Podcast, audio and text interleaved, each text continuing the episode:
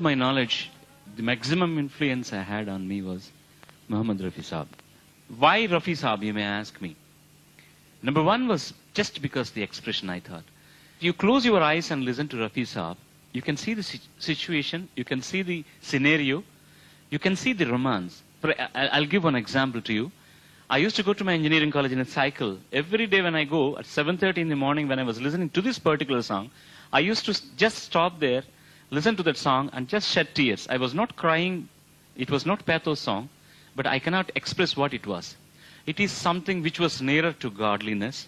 I'll just give why I thought like yeah, that. Yeah, yeah. सावन की घटा छाई ये देख के दिल झूमा that ma can you imagine? Anybody can sing in that beautiful expression. Oh God, you saw.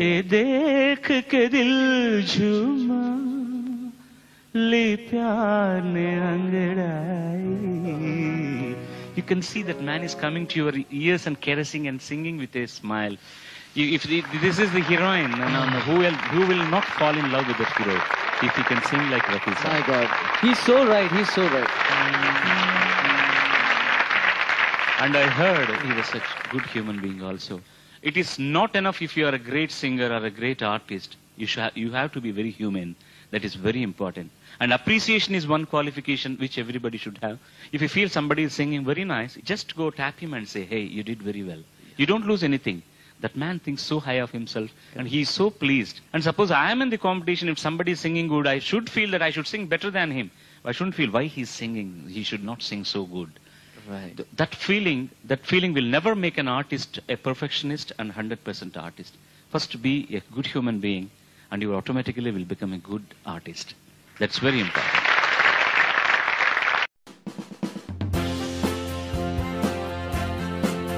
आप सुन रहे हो रेडियो विजन प्रस्तुति दिव्यांग सोशल फाउंडेशन अकोला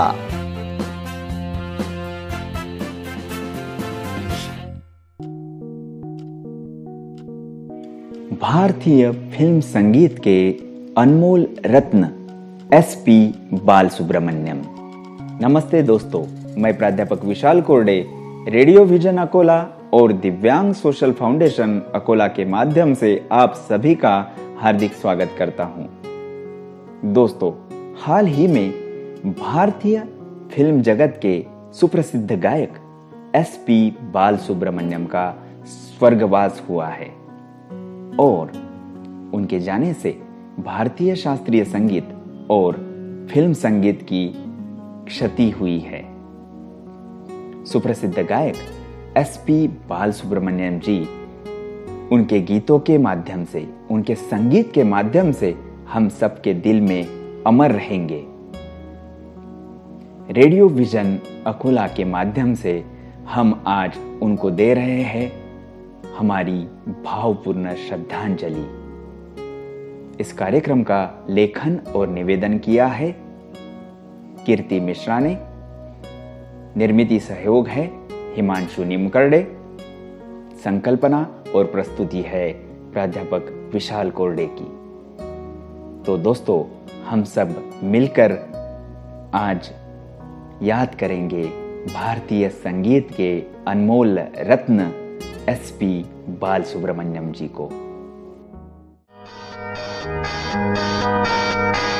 मेरे रंग में रंगने वाली परी हो या परियों की रानी, या हो मेरी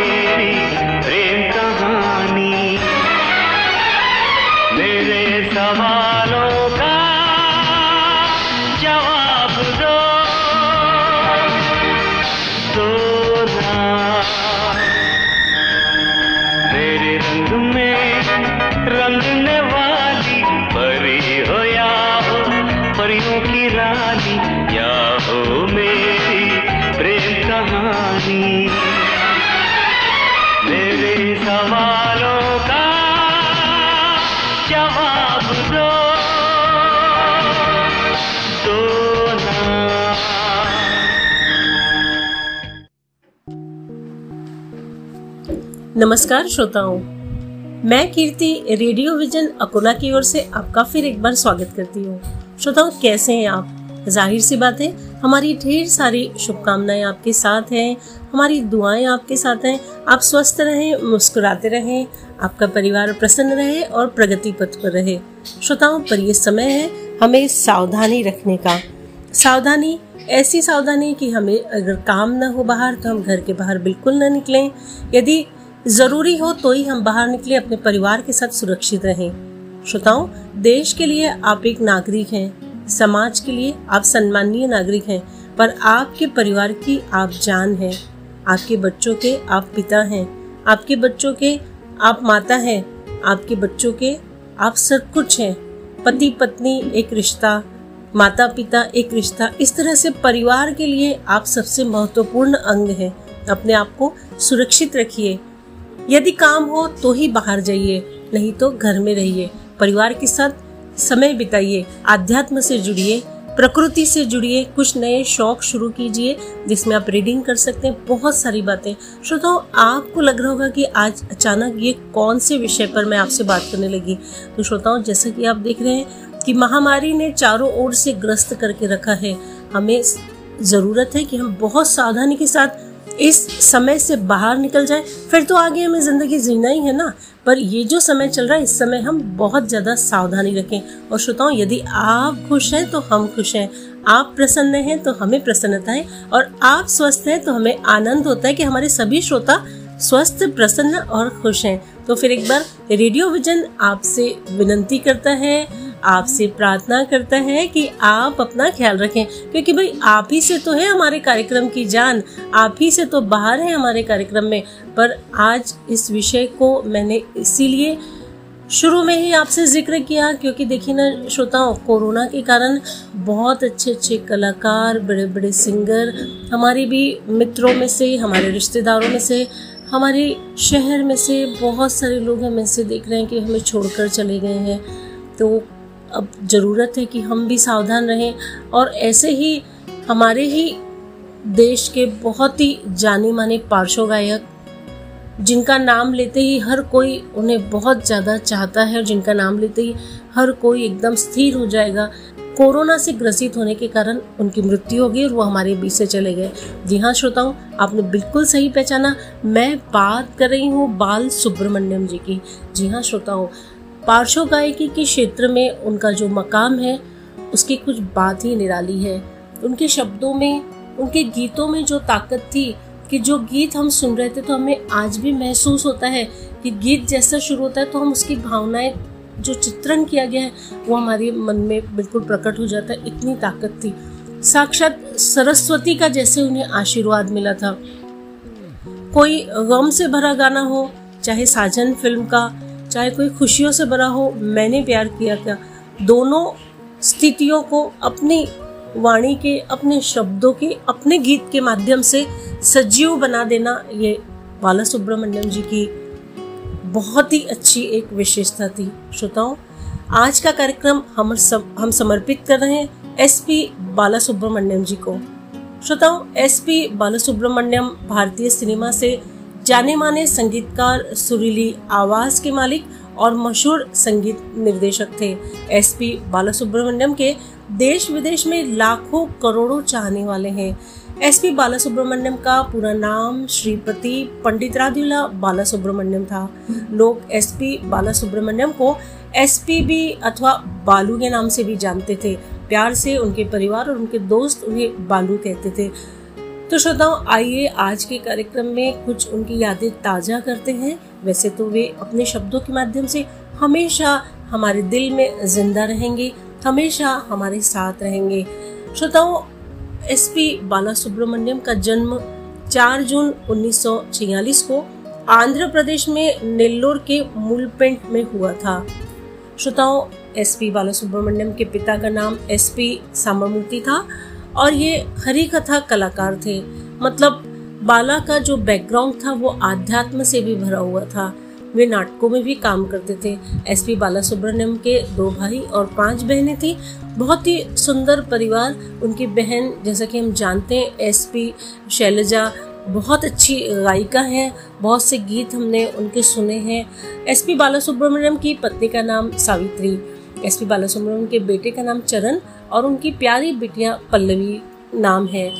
श्रोताओं बाला सुब्रमण्यम बचपन से इंजीनियर बनना चाहते थे। उनका सपना था कि वे इंजीनियरिंग करके अपने परिवार की ज़िम्मेदारी उठाएँ। इसके लिए एसपी बाला सुब्रमण्यम ने आंध्र प्रदेश में अनंतपुर की जवाहरलाल नेहरू टेक्नोलॉजी यूनिवर्सिटी में दाखिला भी ले लिया था, पर ईश्वर को शायद कुछ और मंजूर था, है ना?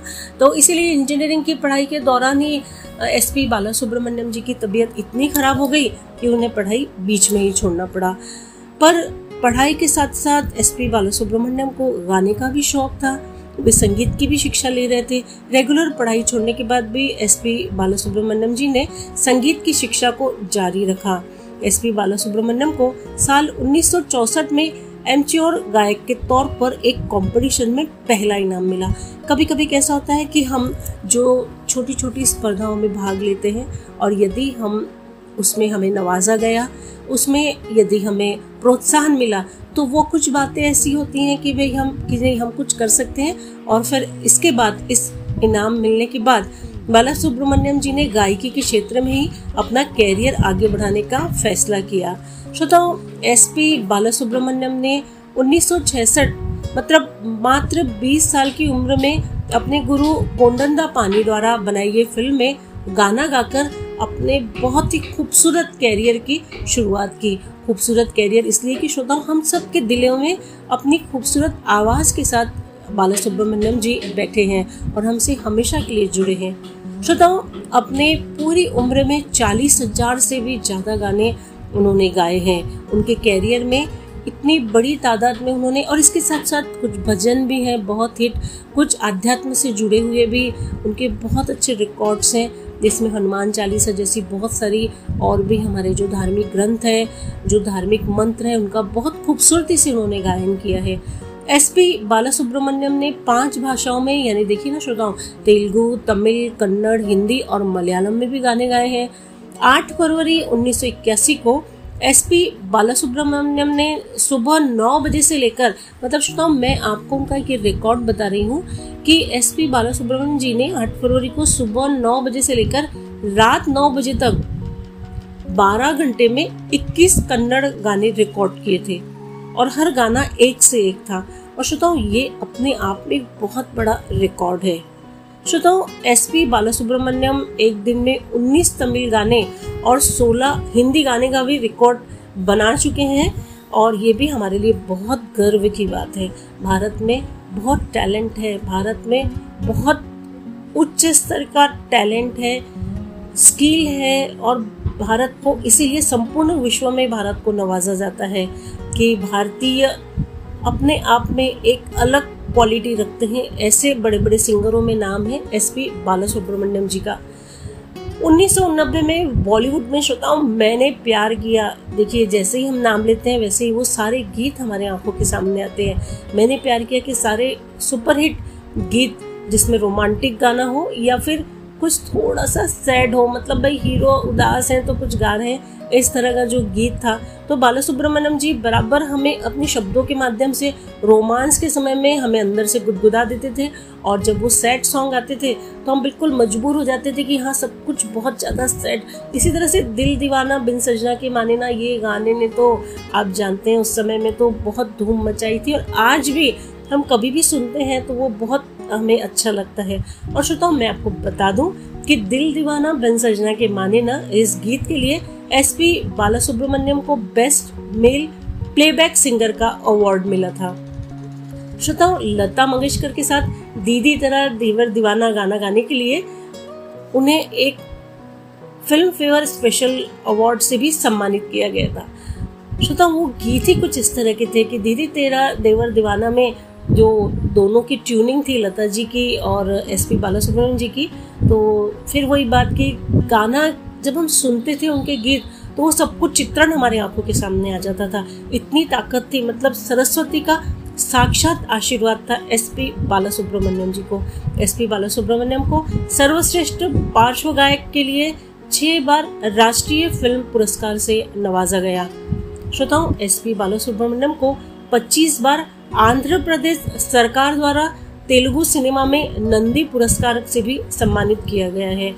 श्रोताओं, हम सब के दिल में बसे और हज़ारों गीतों से हमारा मनोरंजन किया, हमारे दिल में बसे, ऐसे एस पी बालासुब्रमण्यम जी का कल देहांत हो गया है। श्रोताओं, गीतों के माध्यम से वो हमेशा हमारे साथ रहेंगे। और एस पी बालासुब्रमण्यम जैसा कोहिनूर हीरा आज हमने खोया है। हम, आप और संपूर्ण सृष्टि, संपूर्ण जगत में हम सब उस आघात में, उस दुख में अभी हैं। पर उनकी सेवा ने हमें उत्प्रोत कर दिया है। उनके गीतों से आज भी हम जुड़े हुए हैं। तो श्रोताओं, आज का कार्यक्रम हम श्रद्धांजलि के रूप में समर्पित कर रहे हैं एस पी बाला सुब्रमण्यम जी को। तो आइए और भी सिंगर्स हैं जो एस पी बालासुब्रमण्यम जी से जुड़े हुए थे, संगीत के माध्यम से। आइए उनके बारे में उनके विचार सुनते हैं।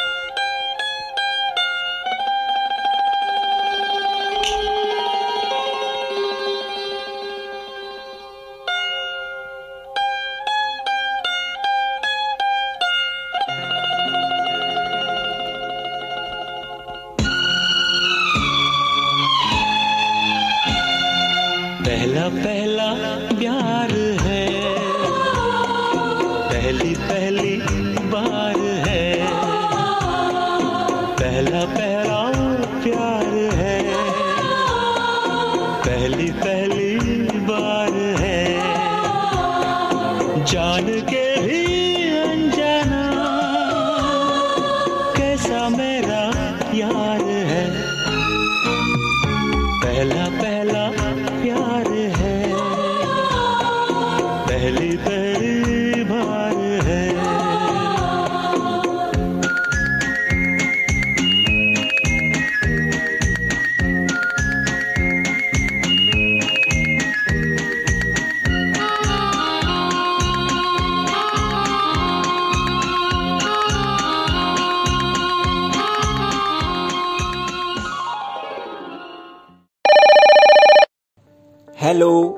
विजन श्रोताओं का फ़ोन इन कार्यक्रम hello vision.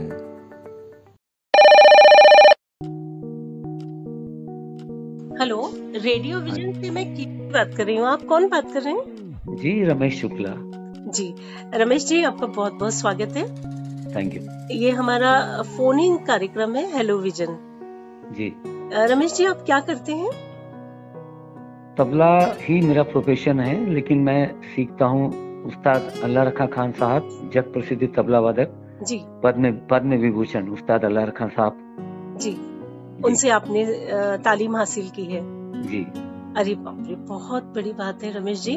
हमारे श्रोता जो हमारा कार्यक्रम सुन रहे हैं वो गर्व महसूस करेंगे कि उस्ताद अल्लाह रखा खान से आपने तबला की शिक्षा ग्रहण की है। बहुत बड़ी है अकोला को गर्व है रमेश जी आप पर। रमेश जी आपका जो एक बहुत लंबा समय गया है जैसे कि आपने बताया कि आपका एक ग्रुप है है ना? तो उससे रिलेटेड कुछ अनुभव आप हमारे श्रोताओं से शेयर करेंगे? एक हमारा ऐसा ग्रुप है जी। जिसमें गायक होता ही नहीं है इंस्ट्रूमेंट ही बजते हैं मोहन वीणा फ्लूट तबला। और लोग उसको इतना ज़्यादा पसंद करते हैं जबकि उसके अंदर कोई लिरिक्स नहीं होता। जी। लेकिन वाद्य पे वो सब भावनाएँ बजाई जा सकती है जो कभी किसी के गले से जल्दी निकल नहीं पाता है। वो वाद्य से निकाल लेना ये बहुत बड़ी बात होती है। बहुत बड़ी बात है बिल्कुल बिल्कुल। ये श्रोता लोग जो हैं उसको बहुत ज़्यादा लाइक करते हैं उसको पसंद करते हैं। और जो कार्यक्रम जब भी हम लोग कहीं देने जाते हैं पूरे हिंदुस्तान या हिंदुस्तान के बाहर तो हर बार हमको ऐसा लगता है कि ये कार्यक्रम हमारा कार्यक्रम कभी खत्म नहीं होना चाहिए। हम खुद उसमें इतना डूब जाते हैं। जी रमेश जी आपने अपने इस कार्यक्रम के बारे में हमारे श्रोताओं को बताया ये तो मैं आपको बता दूँ कि अकोला में शायद ही कोई व्यक्ति होगा रमेश जी जो आपको नहीं पहचानता होगा। और आज के कार्यक्रम का जो उद्देश्य है वो ये है कि जैसा कि आप जानते हैं रमेश जी पार्श्व गायकी के क्षेत्र का बहुत बड़ा नायाब हीरा खो दिया है। जी। कोरोना ने हमारे हाथ से उन्हें छीन लिया है। मैं बात। कर रही हूँ एसपी बाला सुब्रमण्यम जी की। हाँ जी हाँ जी। तो रमेश जी आज इस कार्यक्रम के माध्यम से हम उन्हें श्रद्धांजलि अर्पित कर रहे हैं। तो रमेश जी, जी संगीत के क्षेत्र में आपका बहुत बड़ा योगदान है। तो मैं आपकी ओर से कुछ सुनना चाहूँगी एसपी बाला सुब्रमण्यम जी के बारे में। जी जी। सबसे पहले तो मेरी भी आत्मा से अंतर आत्मा से उनको श्रद्धांजलि। और उनके बारे में कुछ कहना ये मेरे लिए तो बहुत ही मैं तो बहुत ही छोटा हूँ कि मैं कई बार ये हो जाता है कि सामने वाला व्यक्ति इतना बड़ा होता है कि हम उनकी तारीफ़ भी करने की योग्यता नहीं रखते हैं। लेकिन जहाँ तक मेरी समझ है ये इतने बड़े व्यक्ति हैं ये लॉस जो है ये जो नुकसान है क्षति जो है ये सिर्फ़ संगीत की और भारत की नहीं है। ये पूरे विश्व की है क्योंकि एक कलाकार ही ऐसा होता है जो कला के माध्यम से पूरी दुनिया में अपने कार्यक्रम पेश करते हैं हज़ारों करोड़ों लोग उनका संगीत सुनते हैं उनकी आवाज़ सुनते हैं उनका तबला सुनते हैं गाना बजाना जो भी आर्टिस्ट होगा। और उनको पूरे विश्व से उनको प्रेम मिलता है। तो मैं ये समझता हूँ कि ये पूरे विश्व का नुकसान है। इसको आप भारत तक ही मत रखिए क्योंकि एस पी बाल सुब्रमण्यम ये पूरे एक बहुत दुनिया में जाने जाने जा, जाने पहचाने वाली हस्ती थी। बिल्कुल। हाँ जी। रमेश जी मैं आपसे ये जानना चाहूँगी कि बाला सुब्रमण्यम के जो गायकी थी उसकी विशेषता क्या थी? मतलब हाँ, कि जो जैसे ऐसा कहा जाता है कि साक्षात सरस्वती का उन्हें वरदान था। तो इस बारे में आप कुछ प्रकाश डालेंगे? बिल्कुल डालूँगा। देखो क्या हो जाता है कि कई लोग शास्त्रीय संगीत सीखते हैं जी। और कई लोग नहीं सीखते।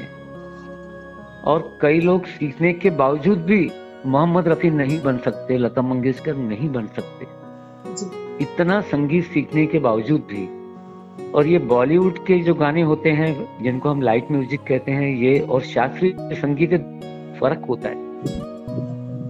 क्लासिकल जितने भी सिंगर्स हमारे यहाँ पे हैं ये सभी लोग फ़िल्मों के लिए नहीं गा सकते नहीं गा पाते हैं। जी। इनकी विशेषता ये थी कि ये जितना अच्छा बॉलीवुड के लिए गाते थे फ़िल्मों के लिए गाते थे उतना ही अच्छा वो शास्त्रीय संगीत के लिए भी गाते थे। बिल्कुल। तो ये विशेषता उनकी थी और सरस्वती का वास तो बिल्कुल है ही। जो आदमी अच्छे गुरु से तालीम लेगा रियाज करेगा उसकी पूजा करेगा सरस्वती की तो बिल्कुल डेफिनेटली मैं समझता हूँ कि वो साक्षात सरस्वती के ही पुत्र हैं। जी। बिल्कुल। तो रमेश जी श्रोताओं मैं आपको सबसे पहले बता दूँ कि रमेश शुक्ला जी जो तबला के क्षेत्र में उन्होंने बहुत लंबे समय से वो सेवा प्रदान कर रहे हैं। आप सम्माननीय सौ प्रेमा शुक्ला के सुपुत्र हैं जो प्रसिद्ध कवियत्री और शिक्षिका रह चुकी हैं। बराबर कहा रमेश जी मैंने? जी जी। तो आपके पूरे परिवार ने किसी न किसी तरह से समाज की सेवा की है। तो रमेश जी आज एसपी बाला सुब्रमण्यम जी के श्रद्धांजलि के कार्यक्रम में आप शामिल हुए।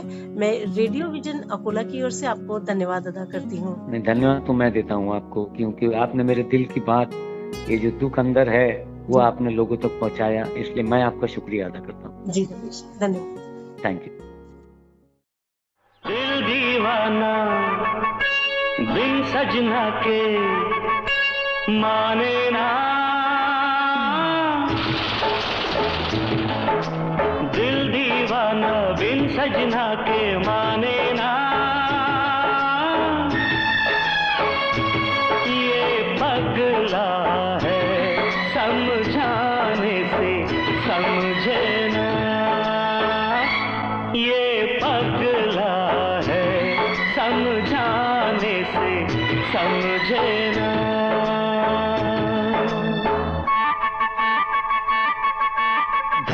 बोले इत उत डोले दिन रहना।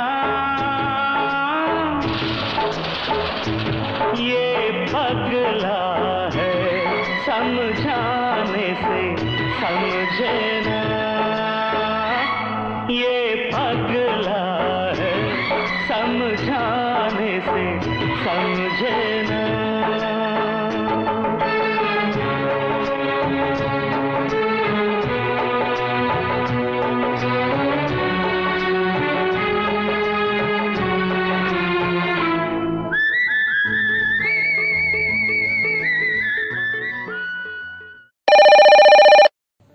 हेलो विजन श्रोताओं का फ़ोन इन कार्यक्रम। Hello vision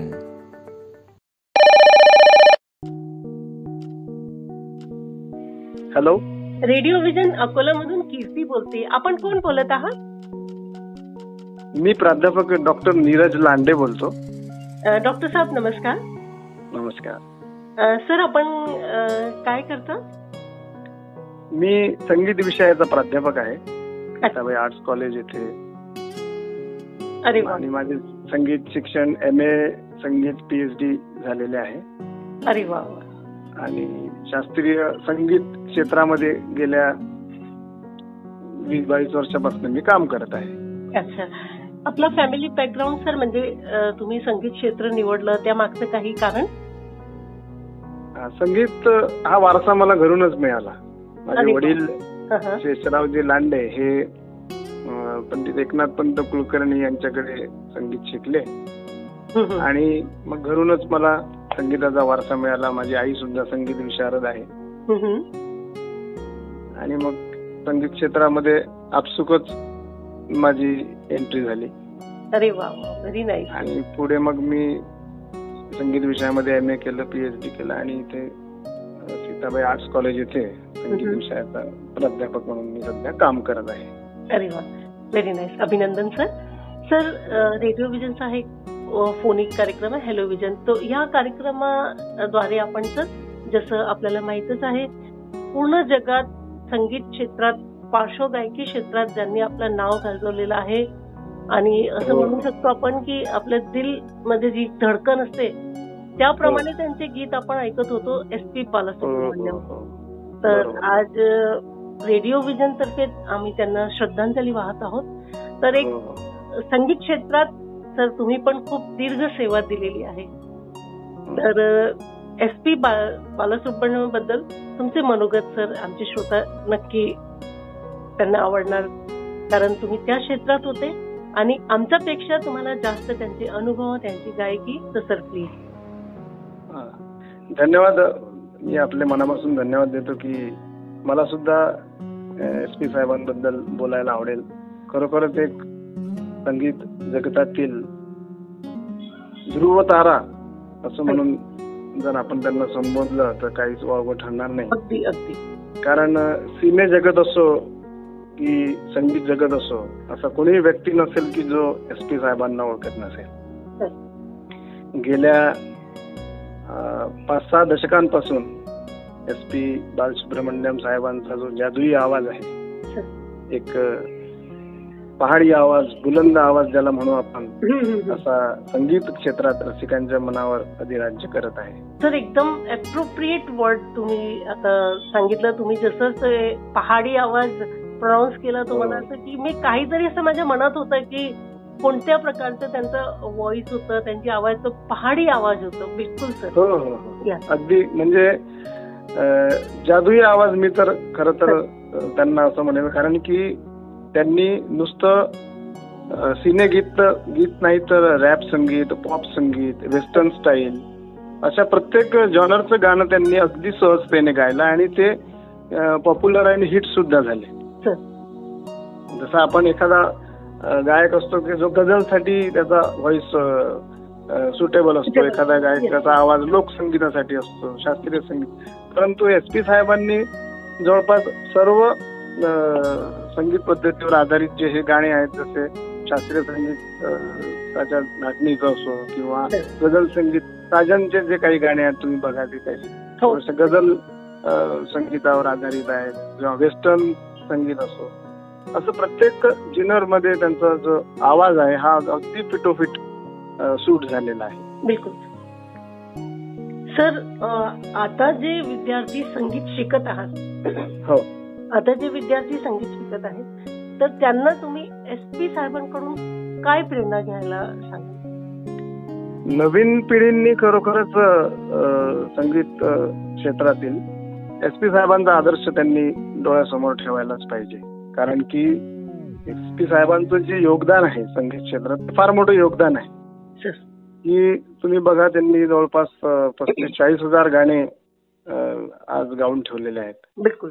आणि यामुळे त्यांची गिनी गिनीज बुक ऑफ वर्ल्ड रेकॉर्ड्समध्ये नोंद झाली. आणि नुसतंच गायन नाही तर त्यांनी क्वालिटी वर्क केलेलं आहे. ज्यांना सहा नॅशनल अवॉर्ड भारत सरकारने त्यांना पद्मभूषण पद्मश्री या पुरस्काराने सन्मानित केलेलं आहे. तर खरोखरच त्यांचं जे योगदान आहे हे नवीन पिढीसाठी फार प्रेरणादायी आहे आणि त्यांचा आदर्श नवीन पिढीने नक्कीच घ्यावा. सर आजच्या कार्यक्रमात आपण एस पी साहेबांबद्दल आपले जे विचार व्यक्त केले खरोखर म्हणजे आमच्या श्रोतांना पण खूप असं प्रेरणादायी आहेत आणि पुढे जे संगीत क्षेत्रात कॅरियर करणारे स्टुडंट आहेत त्यांना पण ते उपयोगी हो, हो. पडतील. तर सर तुम्हाला मी. धन्यवाद देते. धन्यवाद. थँक्यू थँक्यू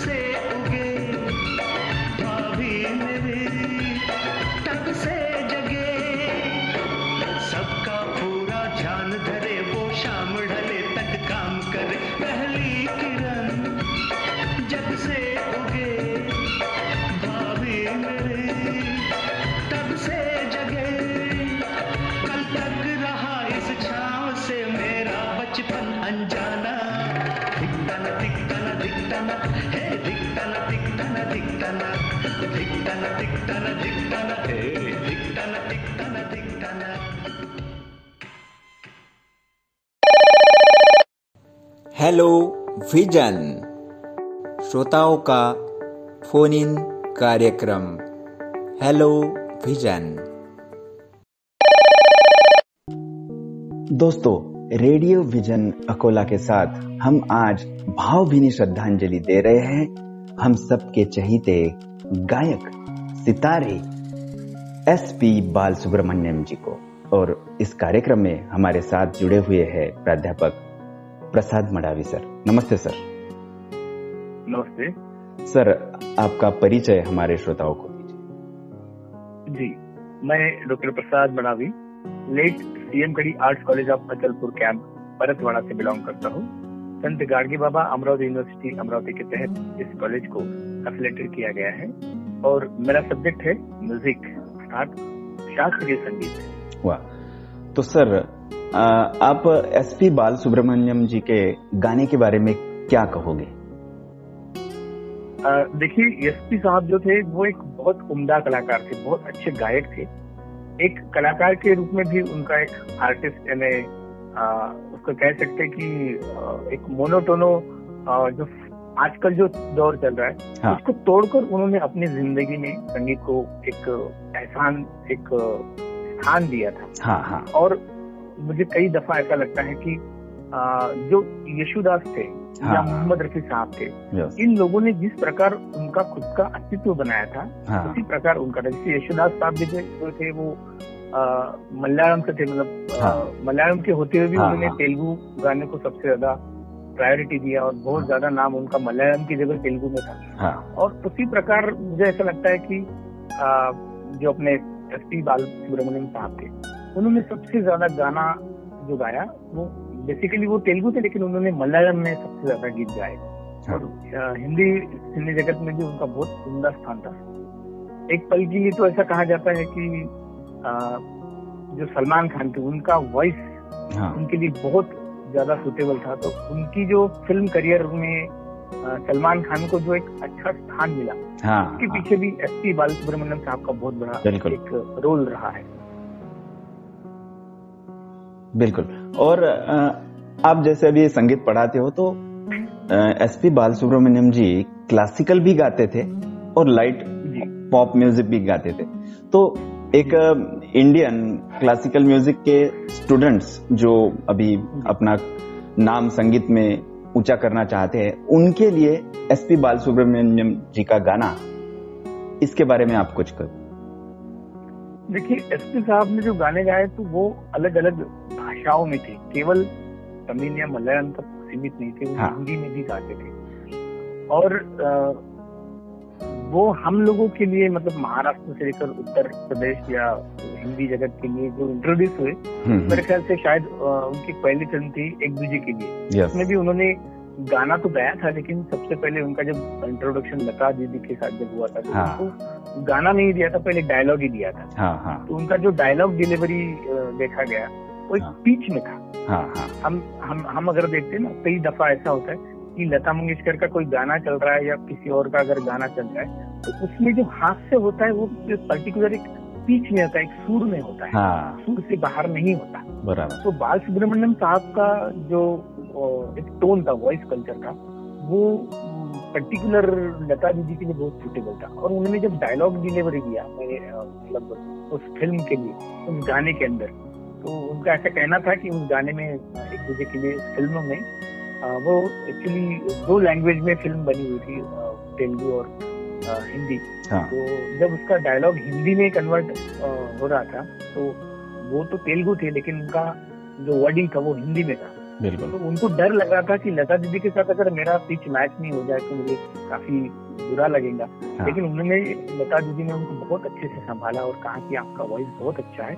आप मेरे साथ डायलॉग नहीं आप गाना भी गाओ। वाह। तो उनका वो पहला गाना था जो उन्होंने हिंदी फ़िल्म के लिए गाया। वाह। लेकिन अलग अलग भाषाओं में गाना गाने का जो उनका तजुर्बा बढ़ा वो वहीं से बढ़ा। हम्म, और हम्म, उन्होंने उनको जब एक सवाल पूछा गया कि आप तो तमिल हो आप हिंदी भी गा लेते हो बंगाली भी गा लेते हो सारे टाइप भी गा लेते हो। आपकी मातृभाषा क्या है? हाँ, उनका जवाब था मेरी मातृभाषा है संगीत वाह वाह।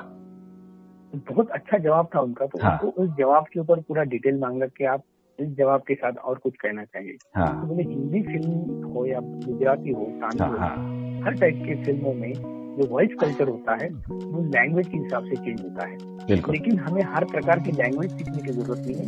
हर प्रकार की लैंग्वेज का सुर सीखने की ज़रूरत। वाह वाह। तो शास्त्रीय संगीत का उनका जो बेसिक नॉलेज था क्लासिकल हाँ। बहुत अच्छा था। तो वो जब भी कोई गाना सुनते थे तो उसकी पहले लैंग्वेज एक्सेप्ट करते थे कि इस लैंग्वेज में इस शब्द को किस प्रकार गाया गया जैसे हमारे हिंदी में सुबह गाया जाता है हाँ. तो हाँ। तेलुगु में शुभ शुभ गाया जाता हाँ, है बराबर।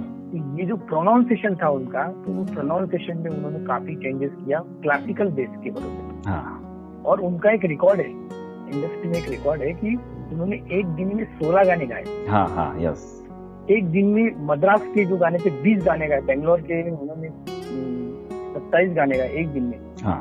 और वो समय ऐसा था कि जब टेक्नोलॉजी नहीं हम्म। एक दिन में सोलह गाने गाना ये बड़ी बात नहीं है लेकिन उस समय में जब टेक्नोलॉजी नहीं थी हाँ।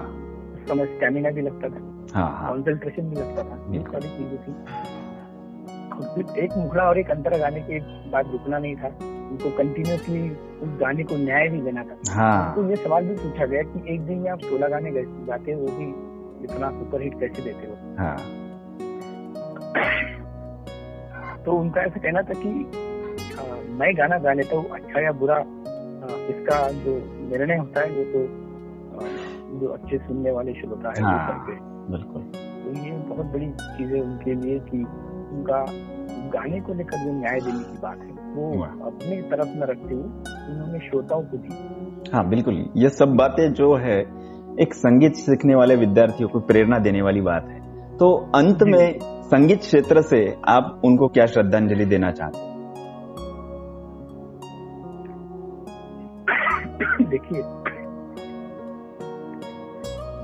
कलाकार कभी मरता नहीं।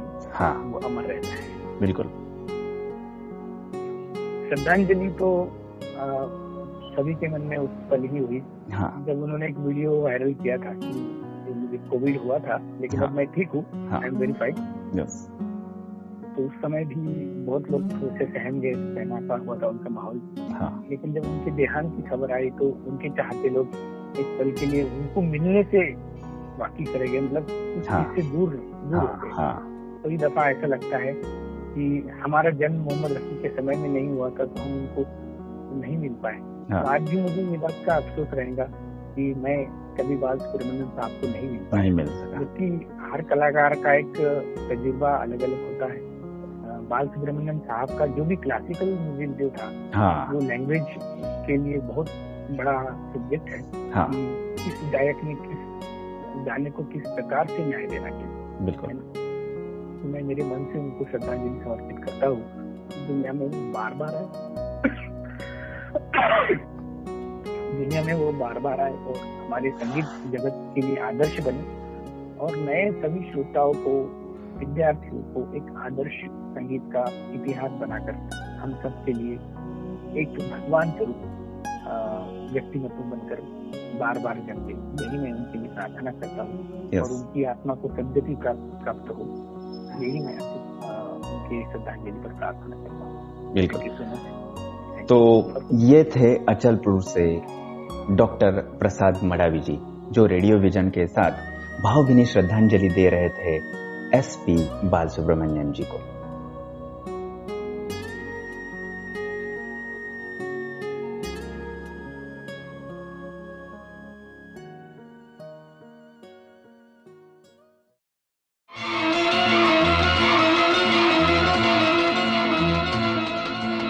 हम तुम दोनों जब मिल जाएँगे। हम तुम दोनों जब मिल जाएँगे। एक नया इतिहास बनाएँगे।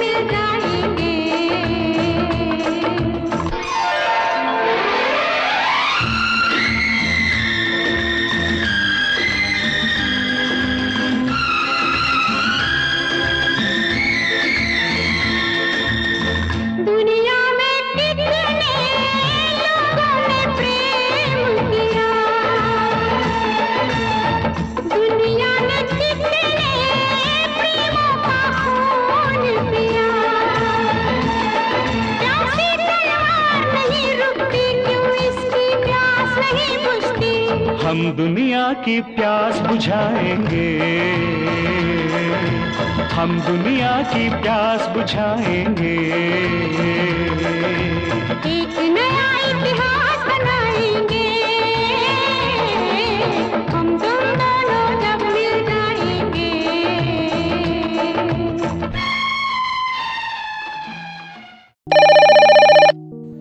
हेलो विजन श्रोताओं का फ़ोन इन कार्यक्रम। Hello, vision. Radio vision Akola दे रहा है भावभीनी श्रद्धांजलि एस पी बाल सुब्रमण्यम जी को। और आज हमारे साथ अकोला के सुप्रसिद्ध गज़ल गायक प्राध्यापक हर्षवर्धन मानकर जी उपस्थित है, जो श्री शिवाजी महाविद्यालय अकोला, यहाँ एसोसिएट प्रोफेसर इस पद पर कार्यरत है। सर, नमस्ते। नमस्ते। सर एस पी बाल सुब्रमण्यम जी के गायकी के बारे में आप क्या कहना चाहते एस पी बाल सुब्रमण्यम एक ऐसे मेलोडियस गायक थे जो कि बहुत ही मधुर उनका आवाज़ था। हाँ। और उनकी जो गायकी थी वो कर्नाटक शैली और उत्तर भारतीय शैली हाँ। इन दोनों को भी वो अच्छी तरह से जानते थे हाँ। और उन्होंने शास्त्रीय संगीत के साथ ही सुगम फिल्मी पार्श्व गायन इसमें भी अपना बहुत अच्छा योगदान दिया है। वाह। बहुत अच्छा आपने कहा कि शास्त्रीय संगीत भी वो जानते थे। तो विद्यार्थियों के लिए भी उनका जो आवाज़ है या उनका गाना है उससे हमें क्या सीखने को मिलता है? हमारे स्टूडेंट के लिए आप बताओ। हाँ स्टूडेंट तो उनके उस जमाने के जो कॉलेज स्टूडेंट थे हाँ उनके आवाज़ के बहुत ही मतलब फ़ैन हुआ करते हाँ थे। हाँ बहुत सारे गाने मैंने प्यार किया मैं हाँ। जो उन्होंने गीत गाए है इतने वो आ, हिट हुए हैं कि हर एक के ज़ुबान पे वो जो नई पीढ़ी के मतलब जो सिंगर थे हाँ। उन्होंने हर सिंगर ने उनके हर ऑर्केस्ट्रा में बोलो हर प्रोग्राम में उनके गीत बजाए जाते थे गाए जाते थे। बिल्कुल। वाह तो बहुत अच्छी जानकारी आप दे रहे हैं सर। अंत में एस पी बाल सुब्रमण्यम जी को आप किस तरीके से श्रद्धांजलि दोगे? ऐसे सुमधुर गाने वाले मेलोडियस गाने वाले एस पी बाला सुब्रमण्यम जो अपने में से चले गए हैं, उनको मैं तहे दिल से भावभीनी श्रद्धांजलि अर्पित करता हूँ। और ये एक संगीत जगत की बहुत बड़ी हानि हुई है, ऐसा मैं मानता हूँ। बराबर है। तो दोस्तों, हम सब मिलकर एस पी बाल सुब्रमण्यम जी को रेडियो विजन अकोला के माध्यम से भावभीनी श्रद्धांजलि दे रहे हैं और आप सुनते रहिए रेडियो विजन अकोला।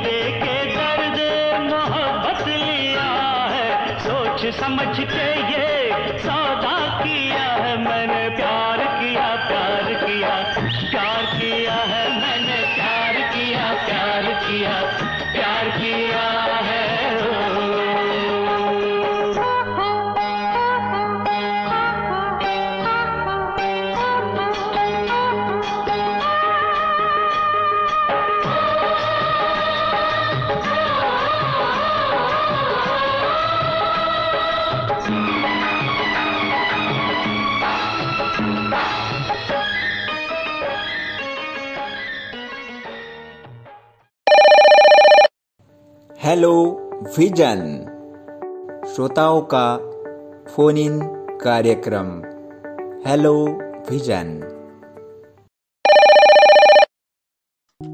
नमस्ते मैडम। नमस्ते नमस्ते। रेडियो विजन में आपका स्वागत है। आप कौन बात कर रहे हैं?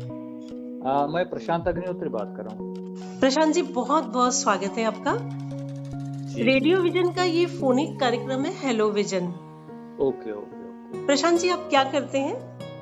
आ, मैं वैसे तो सेंट्रल बैंक ऑफ़ इंडिया में हूँ यहाँ पे सर्विस के लिए। जी। और वहाँ पे I am working as an officer अच्छा। और presently working at branch manager at कामसरूर branch okay और वैसा मैं फ्लूट बजाता हूँ और आ, एक फ्लूट के अच्छे प्रोफेशनल प्रोग्राम्स करता हूँ। बहुत खूब बहुत खूब। आप फ्लूट बजाते हैं मतलब संगीत जगत से आप जुड़े हुए हैं। तो प्रशांत जी, मैं आपको सबसे पहले बता दूँ कि आज का हमारा कार्यक्रम, जैसा कि आप जानते हैं कि संगीत के क्षेत्र में, पार्श्व गायकी के क्षेत्र में एक बहुत ऊंचाइयों पर, बुलंदी पर एक नाम था। वो था एस पी बाला सुब्रमण्यम जी का। और बदकिस्मती से हमारे बीच नहीं रहे। तो प्रशांत जी, मैं आपको बता दूँ, आज का हमारा कार्यक्रम, हम श्रद्धांजलि के रूप में उनको समर्पित कर रहे हैं। तो इसीलिए आप जैसे जो संगीत के क्षेत्र में अपनी सेवा प्रदान करने वाले व्यक्ति हैं, उन व्यक्तिमत्व के कुछ विचार उनके साथ, जैसा कि मैंने ऐसा सुना है प्रशांत जी, कि आपने उनके साथ काम किया है आप उनसे मिले हैं तो हमारे श्रोता ज़रूर जानना चाहेंगे कि आकोला के प्रशांत अग्निहोत्री जी का संगीत का वो प्यारा सफ़र जब उन्हें एसपी बाला सुब्रमण्यम जी का आशीर्वाद मिला। जी जी जी। तो प्रशांत जी हम सुनना चाहेंगे आपसे। एस पी बालसुब्रमण्यम साहब का जो अभी देहांत हुआ है वो एक बहुत एक पीड़ादायक एक, एक ऐसी एक न्यूज़ है। जी। क्योंकि अपने फ़िल्म जगत में और लाइट म्यूज़िक के क्षेत्र में जो इन्हीं गुने और जो नाम है उनमें मेरा तो वो बहुत एक प्यारा नाम है कि एस पी साहब का। जी। कि उनका एक जो गायकी का अंदाज था वो इतना बेहतरीन था इतनी मिठास और क्या कहते हैं उसको कि भी गाने को वो जो तर्ज देते थे ना वो तो बहुत ही बेहतरीन थी। हम लोग अभी उसके बाद ऐसी तर्ज सही में नहीं मिलेंगी क्योंकि उनके गाने में एक एक कॉम्बिनेशन ऐसा था कि वो रहने वाले थे साउथ के हम्म, हम्म, और गाते थे हिंदी। तो वो जो एक पर्टिकुलरली साउथ के लोग जब हिंदी में आते हैं तो हम्म। 90 परसेंट उनको सक्सेस वो टोन की वजह से नहीं हम्म, हम्म, लेकिन वो, वो एक हिंदी में आने के बाद में भी उन्होंने अपने आप को एक ऐसा एस्पाउस कर लिया उस लैंग्वेज को और एक डिफरेंट उनका एक वोकेबलरी आता था। आप गाना सुनिए तो वो इतना मधुर और इतना बेहतरीन आता था हम्म, कि उसकी एक और एक मज़ा रहती थी और उनके जाने से जो नुकसान हुआ है इंडस्ट्री को वो सही में नहीं भर पाएँगे। बिल्कुल बहुत एक पीड़ादायक है वो एक बहुत और इसके साथ वो एक बहुत अच्छा इंसान भी थे। जी। एक इंसान भी थे मुझे याद है कि मैं जब बॉम्बे में था उस समय एक मैं इमर्जिंग आर्टिस्ट मैं इमर्जिंग आर्टिस्ट कहने के बजाय मैं एक लर्निंग प्रोसेस में था। That time I was running through the learning process I am disciple of Ramakant Patil जो कि हरीश जी के शागिर्द थे। और Ramakant Patil was the renowned flutist of the industries क्या बात तो जब मैं बॉम्बे में एक बात जानना चाहूँगी। आप जिस समय बॉम्बे में थे तो आप अध्ययन कर रहे थे कि या सिर्फ़ फ्लूट बांसुरी सीखने के लिए आप बॉम्बे में थे? मैं बांसुरी सीखने के लिए बॉम्बे में था। अच्छा तो आपका अध्ययन उसके पहले? बांसुरी का ना? बांसुरी के अलावा जैसे आज आप क्लासमैन की पोस्ट पे हैं तो एकेडमिक भी आपका बहुत अच्छा होगा। जी जी एकेडमिक तो हमारा सब नागपुर में हो गया है। जी। और उसके बाद जैसे मेरे को from learning from childhood I was fond of music okay तो वो म्यूज़िक कर, करते करते हम लोग जो स्टडी करते थे मैंने म्यूज़िक नहीं किया। तो मैं म्यूज़िक में दिल्ली यूनिवर्सिटी से मैंने गंधर्व किया। है ना? और एकेडमिक में तो मैं तो वो तो एक डिफरेंट पार्ट है। वो तो एक अपना एक इनकम सोर्स है समझो। लेकिन as far as this music is concern वो हम्म। म्यूज़िक में मैंने दिल्ली यूनिवर्सिटी से गंधर्व विश्वविद्यापीठ विद्यापीठ से मैंने गंधर्व अवार्ड लिया तो उसके बाद मैंने I was selected in ICCR जो आईसीसीआर में मैं सिलेक्ट हुआ और एक MI कल करके ऑर्गेनाइजेशन थी वो एम वो गवर्नमेंट के साथ एक टाइप रहता है। हम्म, तो एम कल ऑर्गेनाइजेशन में मैंने गोल्ड मेडल लिया और I was chosen under the Indian culture exchange programme तो मुझे फिर फ्रांस और पेरिस में भेजा गया था। क्या बात है। और वहाँ से मैं फ्रांस बेल्जियम और स्पेन ऐसे तीन कंट्रीज़ का मेरे को इंडियन गवर्नमेंट ने भेजा था। और उसके बाद एक उस समय यूथ होने की वजह से अपना एक गवर्नमेंट का यूथ फेस्टिवल रहता है। तो यूथ फेस्टिवल में मुझे गोल्ड मेडल मिला। तो जो मेरे को राष्ट्रपति के हाथ से मेरे को भोपाल में शिव शंकर दयाल शर्मा थे। शंकर दयाल शर्मा जी उनके हाथ से मुझे दिया गया था। That time also I was selected और मुझे फिर कैम्ब्रिज यूनिवर्सिटी में मेरे को मिला था। एक ये बात है सात आठ साल पहले। कैम्ब्रिज यूनिवर्सिटी में फिर मेरा एक प्रोग्राम भी हुआ और वहाँ पे मेरा एक डेमोन्स्ट्रेशन भी हुआ और काफ़ी वो एक सात से आठ दिन का एक डेमोन्स्ट्रेशन था। पर्टिकुलरली एक प्रोसेस पे था। अरेबी टू यमन ऐसा एक प्रोसेस था तो कुछ भी मैंने स्टडी किया था। लेकिन वो वो हो गई एक मेरे बारे में की बात है। लेकिन पर्टिकुलरली आज का जो आपका विषय है हम्म, एस पी साहब का। तो मैं उनके बारे में मैं एक ऐसा बताना चाहता हूँ कि मैंने तो बहुत सारा उनके साथ नहीं बजाया लेकिन देखते हैं ना आर्टिस्ट कैसा होता है कि भाई आर्टिस्ट एक आर्टिस्ट को देखते ही आर्टिस्ट बनता है। जी। चाहे आप आर्टिस्ट बन जाए लेकिन आप में आर्टिस्ट के लक्षण है ही नहीं। आप बहुत अच्छा बजाते हो आप बहुत अच्छा गाते हो आप बहुत अच्छा एक परफॉर्मेंस देते हो सब है।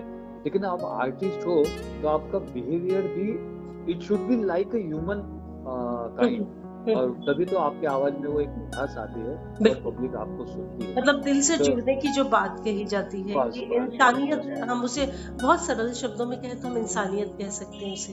इंसानियत कहना आपके दिल में होना चाहिए तभी you will be able to render your you can deliver the well goods in the to the audience audience आप ऑडियंस को जब डिलीवर करते हैं ना ये गुड्स तब आप अंदर से कैसे हो? आप आपका बिहेवियर कैसा है? आपने दुनिया को कैसा देखा हुआ है? क्योंकि एवरी सॉन्ग एवरी कंपोजिशन और एवरी क्या बोलते हैं phrase of the music having unpure जो बोलते हैं ना कि उसकी भाषा नहीं है लेकिन उसके बिल्कुल। विचार है। जो हम ऑडियंस के पीछे देते हैं। तो उस समय जब मैं बॉम्बे में जब पढ़ने के लिए मैं जाया करता था और वहाँ पे रहा रहता था तो मैं मैं गुरु जी के साथ में वहाँ पे महालक्ष्मी में बियर स्टूडियो पर जी। वहाँ पे रिकॉर्डिंग होते थे। आपके गुरु जी हाँ मेरे गुरु जी थे मेरे गुरु जी ने काफ़ी बजाया। काफ़ी उन्होंने इंडस्ट्री में बजाया और उनके साथ सीखते सीखते मैं भी उनके साथ में स्टूडियो जाया करता था। और माफ़ कीजिए आपके गुरु जी का नाम आपने नहीं बताया प्रशांत नाम है रमाकांत जी पाटिल का। अच्छा अच्छा। रमाकांत जी पाटिल। और मुझे रमाकांत जी पाटिल के यहाँ से भी भेजने वाले अल्लाह का साथ अच्छा अच्छा। उन्होंने मेरा टैलेंट देखा हम्म, हम्म, और उनके यहाँ चुका हूँ। और रमेश भाई तो सब जानते हैं आप तो रमेश भाई से रमेश भाई यहाँ के बहुत मशहूर तबला और अपने लाइट म्यूज़िक में और क्लासिकल में भी उनका तबला बहुत इंडिया भर में उनका नाम है। उन्होंने भी काफ़ी फ़िल्में बजाई है। उस समय वो भी बॉम्बे में रहते थे उस समय तो उन्होंने मेरा टैलेंट देखने के बाद उन्होंने मुझे रमाकांत जी के पास करने के लिए भेजा। तो उनके साथ मैं काफ़ी टाइम स्टूडियो में जाया करता था। फिर बीच बीच में मेरा भी परिचय इंडस्ट्री से उन्होंने करवा दिया। और मैं भी कुछ फ़िल्मों में बजाना चालू किया। नरसिम्हा करके फ़िल्म था। उसके बैकग्राउंड में मैंने बजाया तो फ़िल्म एक राम लक्ष्मण जी का फ़िल्म था एक मैंने प्यार किया था। जी। तो उसमें मेरे वो तो पूरे फ़िल्म में मेरे गुरु जी ने बजाया अच्छा मैंने प्यार किया का जो बैकग्राउंड फ्लूट है। हाँ वो जो फिर बैकग्राउंड में क्या रहता है कि बैकग्राउंड में आपको कॉम्बिनेशन के साथ बजाना पड़ता है। जी। छोटा फ्लूट बड़ा बड़ा फ्लूट हम्म, और हम्म, कॉम्बिनेशन के पीछे to decorate the particular that scene एक एक वो एक अलग रहती है कंपोजर की। तो उस समय वो वहाँ पे विशाल भट्टाचार्य थे। हम्म, और हम्म, काफ़ी बैकग्राउंड में काम करने वाले लोग हैं। तो ये लोग क्या करते थे कि आउटसाइडर से फ्लूट फ्लूटिस्ट को डिमांड करते हैं जो जो पीस है वो बजवा देते हैं। ए, और उनमें से जो फ्लूट उनको जो पसंद है वो फ्लूट लेके फिर वो यूज़ करते हैं। जी। तो वो बैकग्राउंड में हम लोग तो के साथ वो कंपोजिशन हम लोग बना रहे थे कर रहे थे कि सितार बजा रहे थे। वायलिन बजा रहा है फिर कॉम्बिनेशन में बजा रहा है। तो आप अपने हिसाब से बजाओ उससे मैं बैकग्राउंड उठा लेता है। ये बैकग्राउंड का एक उनका एक स्ट्रेटेजी रहती है। हाँ, लेकिन एक पर्टिकुलरली सॉन्ग्स बजाने के लिए एक फिक्स स्ट्रेटेजी रहती है। हाँ, हाँ, उसमें वेल ट्यून आर्टिस्ट जो है उस समय मैं इमेजिंग में था लेकिन वेल ट्यून आर्टिस्ट हमारे गुरुजी ने बजाया तो सब गुरुजी ने बजाया गुरुजी के साथ हम लोगों ने बजाया। तो उस समय गुरुजी ने बताया कि आज यहाँ पे एस पी सुब्रमण्य साहब हैं। हाँ, हाँ, बोला सर ये तो बहुत अच्छी बात है उनसे हमारा आशीर्वाद हो जाएगा। उनसे मिलने मिलेगा? जी। हाँ अगर समय मिलेगा तो उनसे मिला देंगे। तो आएँगे तो मिल पाएँगे लेकिन उसके बाद समय होना चाहिए। ठीक है तो कोई बात वो तो टाइम के बड़े पक्के थे जी।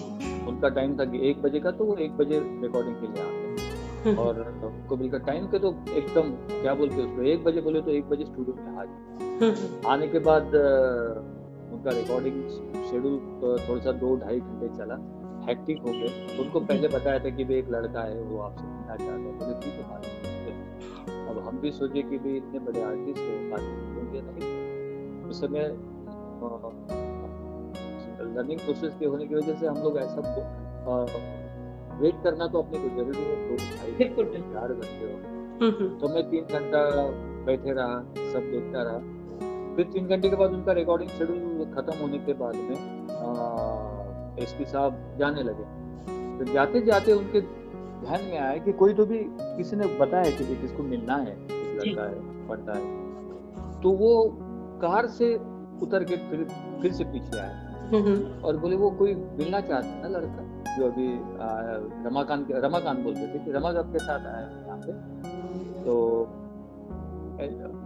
तो वो अंदर आए अंदर। आने के बाद फिर मेरे से मिले मैंने पाँव छुए आशीर्वाद भी दिया और बड़ा अच्छा लगा।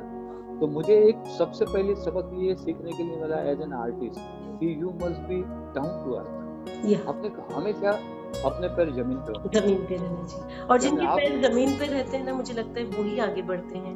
वही ऊँची छलांग। है ना? ऊँची छलांग लगाने के लिए आपको ज़मीन से ज़मीन पे रहना बिल्कुल ज़रूरी। जी। है ना? मतलब छलांग उसके सिवा नहीं लगा सकते। बाला सुब्रमण्यम जी कार में से उतर के आपसे मिलने के लिए वापस आए कि यानी आप तीन वेट भाई जैसे कि भाई उसको बुरा ना लगे किसी जी, को जी। उसको बुरा ना लगे कि मैं अगर नहीं मिला तो मुझे नींद नहीं आएगी। मैंने उनके वर्ड अभी तक मुझे याद है कि अरे नहीं मिला तो मुझे अच्छा नहीं लगता चलो मिल लेते हैं। कोई ऐसा बड़ा काम नहीं था। बस हम्म। जस्ट टू एक किसी को मैं हैप्पीनेस दे सकता हूँ। जी। किसी को मैं मिलने से किसी को हैप्पीनेस मिल सकता है तो ये एक उनकी भावना जो है वही उनके गाने में थी। और सेकंड टाइम मुझे और एक इंसिडेंट याद है कि I had been to Chennai for our Indian क्या बोलते हैं उसको एक festival that festival particularly I was to perform that festival तो वहाँ पे एसपी साहब ओपनिंग भी किया जी। तो ओपनिंग भी आया ले आए थे तो उनका स्पीच भी ऐसा ऐसा लगा कि वे बस बोलते रहे। तो उनकी इंग्लिश वोकेबलरी बहुत अच्छी बहुत अच्छी बहुत बिल्कुल। बहुत अच्छी हुई इंग्लिश वोकेबलरी तो उन्होंने वो पर्टिकुलरली म्यूज़िक एक सेशन में जो एक बताया था सब लोगों को तो इट वाज सो डिलाइट और it was so important particularly to skill the heights for the artist in their career वो जो बताते थे ना तो ऐसा लगता था कि सही में इनका गाना क्यों अच्छा है? क्यों ऐसा में लगता है कि ये बोलते भी बहुत अच्छे इतना इतना मीठा बोलते हैं। तो सब होने के बाद में मैं उनसे फिर से मिलने के लिए गया। पैर को वगैरह छुए तो मैंने बताया कि सर वो मैं आपसे बहुत मिला था स्टूडेंट था मेरे पीजी के साथ आया था टमाटर की पार्टी तो ध्यान हो गया बोले हाउ आर यू सेंड ये हो गया। तो आप प्रशांत जी आपकी आवाज़ थोड़ी कम हो रही कम हो रही है। जी। हाँ, आप जी। हाँ, हेलो हाँ फिर आप दूसरी बार उनसे मिले दूसरी बार हाँ। हाँ तो क्या हुआ था कुछ दिन अभी का एक मौका है कि भी just I had been to Chennai for our banks का एक अमलगमेशन एक फेस्टिवल था। हम्म, तो वो फेस्टिवल में हम लोगों का जो फेस्टिवल है उसका ओपनिंग सेरेमनी के लिए बाल सुब्रमण्यम साहब को बुलाया गया था। जी। तो ड्यूरिंग पर्टिकुलरली दैट सेशन उनका एक थोड़ा सा एक दस मिनट का स्पीच भी था। तो हम्म, स्पीच के दौरान एक आर्टिस्ट को कैसा होना चाहिए कैसे प्रोनाउंसिएशन होना चाहिए उसमें क्या करना चाहिए एक पर्टिकुलरली म्यूज़िक के बारे में और म्यूज़िक के डेवलपमेंट के बारे में उन्होंने एक स्पीच दिया था hmm, it was so beautiful और एक तो उनका क्या था कि उनका इंग्लिश वोकैबुलरी बहुत ही बहुत बेहतरीन था नहीं प्रशांत जी मैं यहाँ ये आपको बताना चाहूँगी न सिर्फ़ इंग्लिश मलयालम तेलुगु कन्नड़ हिंदी हाँ। सभी भाषाओं पर उनकी बहुत अच्छी कमांड थी। बहुत कमांड थी। और वो ऐसा बोलते थे कि ऐसा लग ऐसा लग रहा था कि बस सुनते जाओ। जी। क्योंकि क्या रहता है कि किसी गुरु आदमी का आप सुनो तो ही आपका भला होगा। केवल आप अपना ही सुनते रहेंगे तो सही में कुछ नहीं हो सकता। बिल्कुल सही बात। तो ये सब होने के बाद में मैं उनसे मिलने के लिए गया और मैंने कहा कि भाई सर हमारे बॉम्बे में हमारी मुलाकात क्या हो गई थी? आपका आशीर्वाद मेरे को मिला था। तो मैं गुरु जी के साथ मैं आपसे मिला था तो गुरु जी का नाम बताया तो बोले हाँ रमाकांत पाटिल। तो हम्म, बोले हाँ उनका भी देहांत हो गया वो बहुत अच्छा फ्लूट बजाते एक्चुअली में my Guru was playing the flute वो सो ब्यूटीफुल वो एक्सपर्ट थे। बहुत ही बेहतरीन रमाकांत पाटिल के ना, बारे में इंडस्ट्री आज भी नाम हम्म, हम्म, तो मैंने कहा मैंने बोला मैं अभी खुद के इसमें मैं I am totally engrossed particularly my programmes and all this things और मैं अभी दिल्ली में भी ए ग्रेड किया तो बस मैं लाइट म्यूज़िक के बारे में आपसे ये पूछना चाहता हूँ कि अगर भाई आप इतने बड़े गायक हो हम्म, तो आपके सामने कौन सा ऐसा आइकॉन है कि जो आप कहो कि भाई मुझे ऐसा गायक बनना है? यानी आपने ये प्रश्न बाला सुब्रमण्यम जी से किया। हाँ उनसे पूछा था जी। उन्होंने बताया कि मोहम्मद रफी। क्या बात। बोले बोले रफी साहब का आप सुनिए कि रफी साहब की जो आवाज़ में डेफ थी और रफी साहब जिस प्रकार से अपने अल्फाज निकालते थे उसका एक परसेंट भी मैं निकाल दूँ या कोई निकाल दे? तो ऐसा समझो कि ये जन्म में आपको म्यूज़िक आ गया क्या बात है। तो इतना स्टडी था उनका। बिल्कुल। आप अभी भी देखिए उनका एक चैनल पे उन्होंने गाया हुआ दीवाना हुआ बादल। एक है उनका कहीं आप सर्च करोगे तो मिलेगा। उन्होंने एक शो में बताया कि रफी साहब क्या था। कि दीवाना हुआ बादल इसमें दीवाना दीवाना ये जो शब्द है तो वो दीवाना होने के कई प्रकार है। हम्म, हम्म, लेकिन पर्टिकुलरली ये जो लिरिक्स है तो इसमें किस वजह से वो दीवाना हुआ है तो आप रफी साहब के दस दीवाना ढूंढ लीजिए। आपको अलग अलग दीवाना ये वर्ड दिखेंगे आपको। कि दीवाना हुआ बादल अंगड़ाई अंगड़ाई इस शब्द के के ऊपर उन्होंने ज़्यादा कि अंगड़ाई ये जो शब्द है कि अंगड़ाई कैसे अंगड़ाई है? तो आपको ऐसा लगना चाहिए कि गायक ने सही में अंगड़ाई ली। बिल्कुल। तो वो घुमाते समय की भी ये जादू जो रफी साहब की थी वो मार्वलस तो बस ऐसी एक मुलाकात हुई थी लेकिन तभी मेरे को दूसरा सबक ये सीखने के लिए ऐसा मिला है कि भाई देखिए कि उन्होंने आ, किसी आदमी को मैंने पंद्रह साल पहले कहीं दस साल पहले मिला हुआ हूँ। हम्म, हम्म, लेकिन कोई आर्टिस्ट बोलता है अच्छा अच्छा अपनी मुलाकात हुई थी क्या? बोले नहीं नहीं मुझे याद है। हो सकता है उनको याद भी नहीं होगा। देखिए उनको याद भी नहीं होगा मैं बॉम्बे में मिला है कहीं ये लड़का पर लेकिन हाँ हाँ बिल्कुल मुझे याद है। हाँ हाँ रमाकांत जी के साथ थे। क्या बात है। तो ये जो एक उनका जो अपनापन था ना लहजा था बिल्कुल बिल्कुल। लहजा बहुत बेहतरीन हाँ। बहुत बहुत बहुत बेहतरीन और उनके गाने देखिए आप मैंने सही में वो पर्टिकुलरली उनके इसमें एक साउथ और इसका जो कॉम्बिनेशन है वो तो मार्वल बिल्कुल, मार्वल बिल्कुल। प्रशांत जी बहुत अच्छा लगा आप जैसे जैसे बोल रहे थे वैसे वैसे हम आपके साथ हमारे श्रोता बॉम्बे में जा रहे थे। आपके सम्मानीय गुरु रमाकांत जी और आपने जो शेयर किया फिर पहली बार आपकी बाला सुब्रमण्यम जी से जो मुलाकात हुई सचमुच बहुत अच्छा लगा। और हमारे श्रोता ही ही was divine divine divine melody है बिल्कुल बिल्कुल।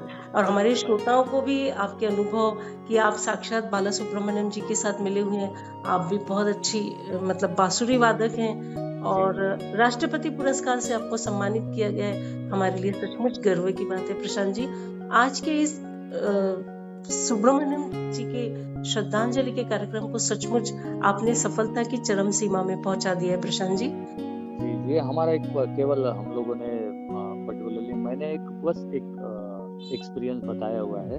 वो तो इतने बड़े आर्टिस्ट है कि उनके बारे में कुछ बोलना जी। हम लोग मेरे जैसे आर्टिस्ट है। ये तो हमारे लिए बहुत बड़ी बात है नहीं। बिल्कुल। पर जैसा कि हम सभी जानते हैं कि अपने गीतों के माध्यम से वो हमेशा ज़िंदा रहेंगे हमारे साथ रहेंगे है ना? उनके शब्दों के माध्यम से क्योंकि उनके शब्दों में जो गहराई थी साजन पिक्चर का कोई सैड सॉन्ग हो या मैंने प्यार किया का कोई रोमांटिक सॉन्ग हो आज भी यदि वो बजता है तो हमारे आँखों के सामने वो बिल्कुल फ़िल्म के एक एक शॉट दिखने लगते हैं। बहुत बहुत। इवन तो आप आप देखिए मैं तो कहता हूँ कि अभी नए लोगों में एस पी बाल सुब्रमण्यम साहब काफ़ी रिया- रियलिटी शो में भी आ चुके हैं। जी।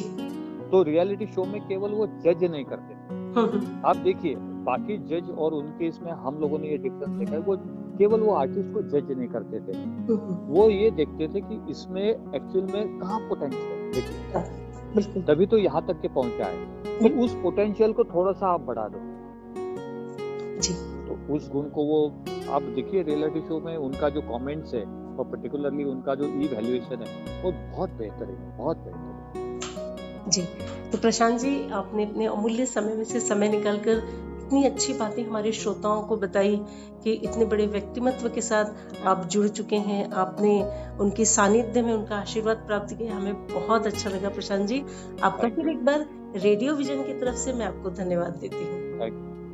धन्यवाद। दोस्तों, रेडियो विजन अकोला की विशेष संगीतमय प्रस्तुति अभी आपने सुनी। भारतीय सुगम संगीत के अनमोल रत्न एस पी बाल सुब्रमण्यम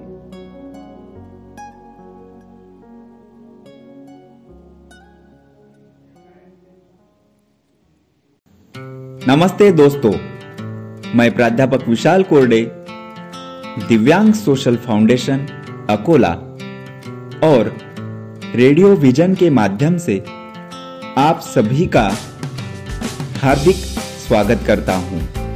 दोस्तों, दिव्यांग सोशल फाउंडेशन, अकोला, यह एक राष्ट्रीयकृत सामाजिक संस्था है, जो पूरे भारत भर दिव्यांग शिक्षण, रोज़गार और सेहत के लिए अपना योगदान दे रही है। बताते हुए आनंद होता है कि इस साल का आदर्श संस्था, यह पुरस्कार अकोला जिला प्रशासन, माननीय जिलाधिकारी, माननीय पालक मंत्री और जिला समाज कल्याण विभाग द्वारा दिव्यांग सोशल फाउंडेशन अकोला को 26 जनवरी 2020 को दिया गया है। दिव्यांग सोशल फाउंडेशन अकोला द्वारा रेडियो विजन, यह ऑनलाइन रेडियो चैनल हमने शुरू किया है। रेडियो विजन, इस रेडियो चैनल को हम पूरे विश्व के दिव्यांगजनों को समर्पित करते हैं। इस रेडियो चैनल पर शिक्षा और समाज के सभी तबकों के लिए विशेष कार्यक्रम हमने निर्मित किए हैं। आप सभी को अनुरोध है, आप भी अपना विशेष कार्यक्रम रेडियो विजन के माध्यम से प्रसारित कर सकते हो।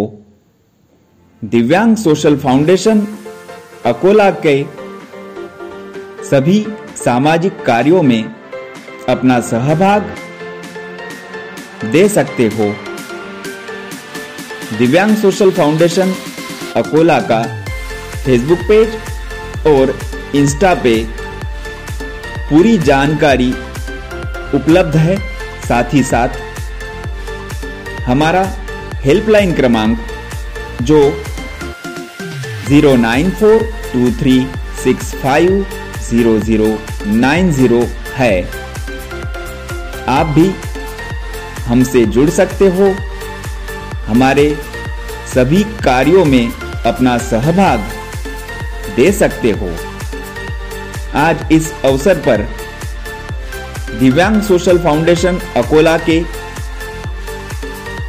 सभी सदस्य, साथ ही साथ रेडियो विजन के सभी टीम मेंबर्स को मैं हार्दिक शुभकामनाएँ देता हूँ। हिमांशु निमकरडे, प्रसाद झाड़े और श्रीकांत कोरडे को आभार ज्ञापन करता हूँ, क्योंकि उन्होंने इस रेडियो चैनल के निर्मिति के लिए अपना पूरा योगदान दिया है। तो आप सभी को अनुरोध है कि आप सब रेडियो विजन सुनते रहिए। धन्यवाद।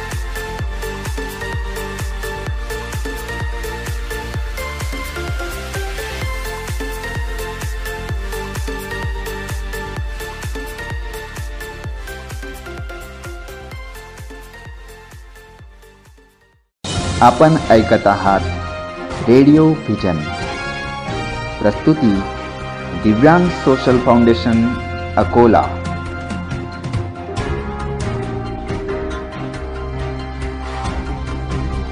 मी डॉक्टर रामेश्वर भिसे प्राचार्य श्री शिवाजी कला वाणिज्य व विज्ञान महाविद्यालय अकोला. मी दिव्यांग सोशल फाउंडेशन अकोल्याच्या रेडिओ व्हिजन या रेडिओ चॅनलला शुभेच्छा देतो. मी प्रमोद भंडारे प्राचार्य औद्योगिक प्रशिक्षण संस्था मुलींची अकोला. दिव्यांग सोशल फाउंडेशन अकोलाच्या रेडिओ व्हिजन या रेडिओ चॅनेलला माझ्या खूप खूप हार्दिक शुभेच्छा. नमस्कार मित्रांनो मी प्रणित कुमार गुप्ता दिव्यांग सोशल फाउंडेशन अकोलातर्फे चालवल्या जाणाऱ्या रेडिओ व्हिजन या रेडिओ चॅनलला खूप खूप शुभेच्छा देतो. नमस्कार मी डायटिशियन वैशाली राठोड दिव्यांग सोशल फाउंडेशन अकोलाच्या रेडिओ व्हिजन या रेडिओ चॅनलला हार्दिक शुभेच्छा देते. हॅलो मी डॉक्टर संजय तिडके अकोला दिव्यांग सोशल फाउंडेशनच्या नव्यानं सुरू होत असलेल्या रेडिओ व्हिजनला माझ्या मनपूर्वक शुभेच्छा. नमस्कार मी डॉक्टर मोनाली चव्हाण डायटिशियन दिव्यांग सोशल फाउंडेशन अकोलाच्या रेडिओ व्हिजन या रेडिओ चॅनलला खूप खूप शुभेच्छा देते. नमस्कार मी भारती शेंडे सहप्रांत प्रभारी महाराष्ट्र पूर्व पतंजली योगपीठ हरिद्वार. दिव्यांग सोशल फाउंडेशन अकोलाच्या रेडिओ विजन या रेडिओ चॅनलला माझ्याकडून खूप खूप शुभेच्छा. नमस्कार, मी करुणा भंडारकर, दिव्य मराठी वार्ताहर. दिव्यांग सोशल फाउंडेशन अकोलाच्या रेडिओ व्हिजन या ऑनलाईन रेडिओ चॅनलला मी हार्दिक शुभेच्छा देते. सभी को नमस्कार. मैं सीमा चतुर्वेदी, राष्ट्रीय साहित्य चेतना मंच की राष्ट्रीय सचिव. मैं राष्ट्रीय साहित्य चेतना मंच की ओर से दिव्यांग सोशल फाउंडेशन अकोला को उनके नवोपक्रम, ऑनलाइन रेडियो प्रसारण, रेडियो विजन के शुभारंभ की हार्दिक शुभकामनाएँ प्रदान करती हूँ।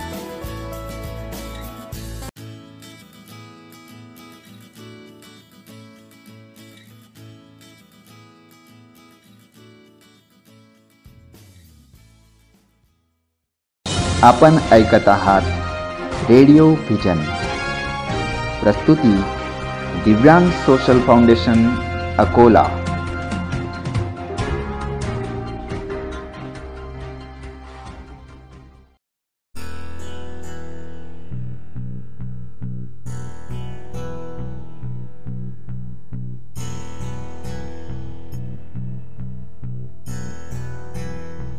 कादंबरी।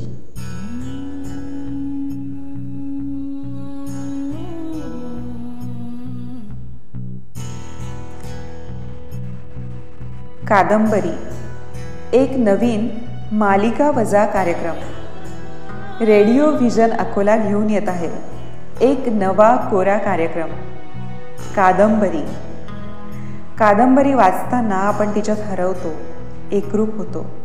शिकतो लेखकाशी बोलतो. आपण कादंबरी जगतो. पण धावपळीत तिला हाती घेऊन बसणं वाचणं होत नाहीये ना?